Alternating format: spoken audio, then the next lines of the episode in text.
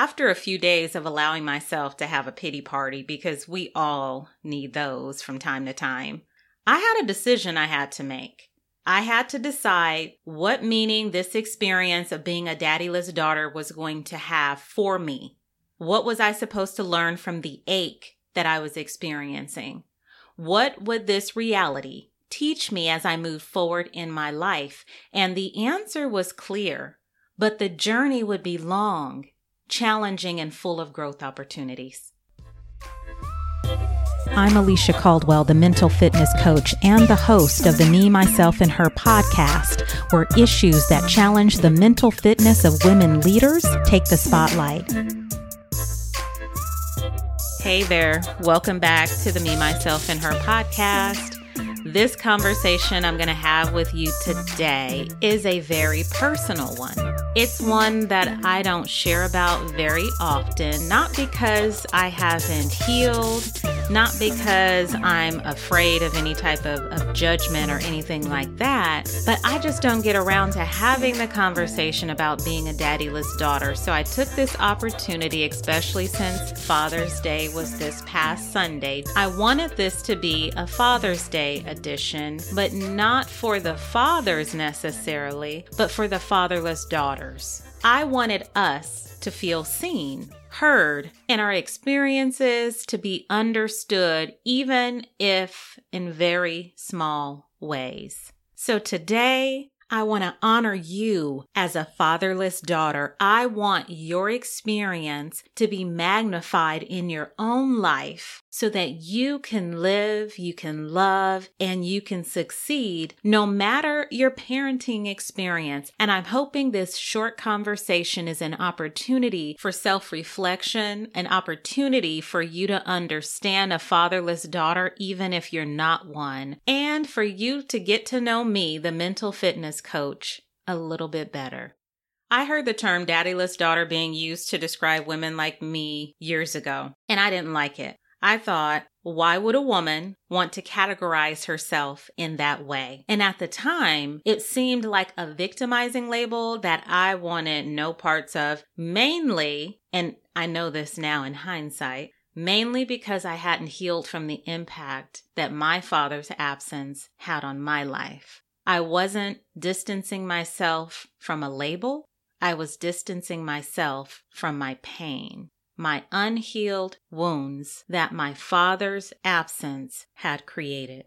But today, as you can see, I'm okay with the term daddyless daughter. I'm okay with the experience of my father's absence, and I embrace the growth opportunities that it has afforded me. It doesn't mean that I would choose that if I had a choice. I would absolutely want a healthy, inspirational, loving father to be a part of my formative years of development, my life as an adult daughter. But that's not my reality. And because that wasn't my reality, I had to decide what I was going to do with the pain, the uncertainty, and all the other things that go along with a father's absence.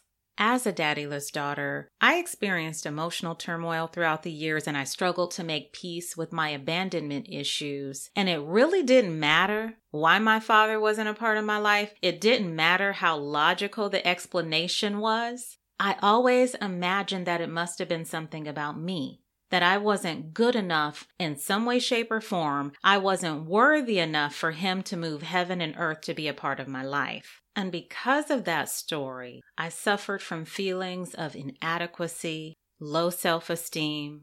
I was really angry at my father because it was easier to feel anger versus sadness. I saw myself reflected in his absence as less worthy of love because if my father could discard me so easily, how would anyone else see me as valuable? I remember as a young child, I would sometimes imagine what having a daddy would feel like, especially when I would see other young girls with their fathers. I would imagine having a man in my life that I loved and that loved me back that I could call daddy. And to this day, it feels odd picturing myself calling someone daddy because that word doesn't fit into my lived experience. So, as a child, I would use my imagination to feel more connected to my father. And unfortunately, I didn't have a therapist. I didn't have adults in my life who were equipped to help me figure out my emotions, who had the language to help me to understand that what I was going through was normal. Because of that lack of support and understanding, there's a lingering and it was well into my adult years that I still had daddy issues. I still had problems with my self esteem. I had trust issues and I was fiercely independent because no man was going to have an opportunity to let me down and hurt me like my father had. And needless to say, these challenges challenged my relationships, challenged how I showed up in confidence, challenged all areas of my life because they were there festering underneath the facade that I had it all together.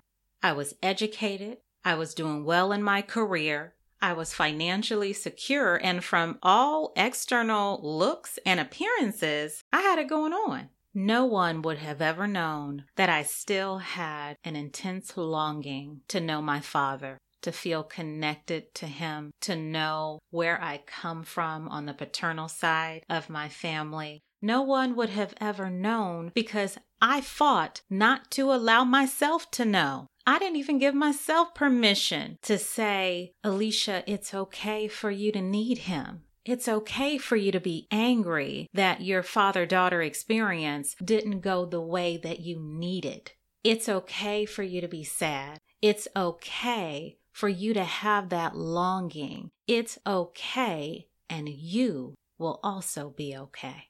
The mental and emotional impact of my father's absence ran deep, and I never really understood how deeply I was wounded until I gave myself permission to take off the bandage and heal all that infected emotional crust and crud that builds up over the years when we neglect our mental and emotional health, when we're content looking the part while trying not to fall apart, and when we choose to struggle alone versus reaching out to someone that can help us in mind, body, spirit, and our relationships. And that's the place that I had to go in order to heal.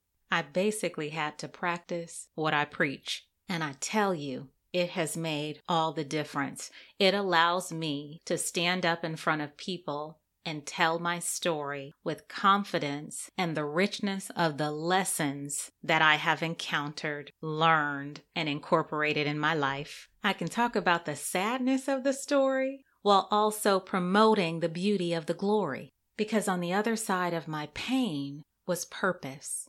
On the other side of my sadness was support. On the other side of my trials was a testimony.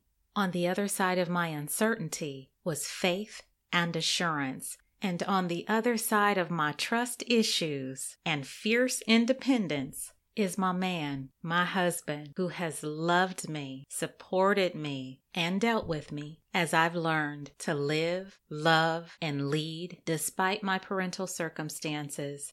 If you've had an opportunity to read the Live Like Her blog at livelikeher.com, you already know that my father passed away before I could reconcile, before I could talk to him and have him walk me down the aisle at my wedding. And you also know that through my healing journey, I forgave him. I forgave myself. And I'm continuing to allow my story as a daddyless daughter to unfold. I'm continuing to understand and share more fully that it's only a part of my story. It's not the entirety. It's not all the chapters, it's not the whole book, it's a chapter.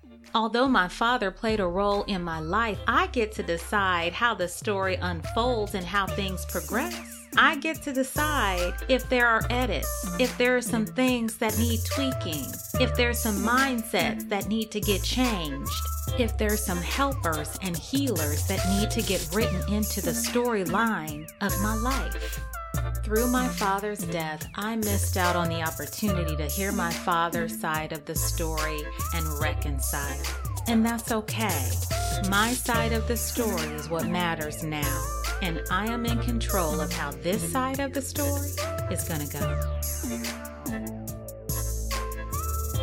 Thank you for tuning in. I hope you found value in the conversation. Keep in mind that the information shared is not a substitute for services from a licensed mental health provider or medical professional. To read the blog version of this conversation, go to my website at livelikeher.com and check it out. Don't forget to connect with me on Instagram at livelikeher2 or on Facebook at livelikeher. Make sure that you subscribe to Me, Myself, and Her on your favorite podcast listening platform so that you never miss an episode.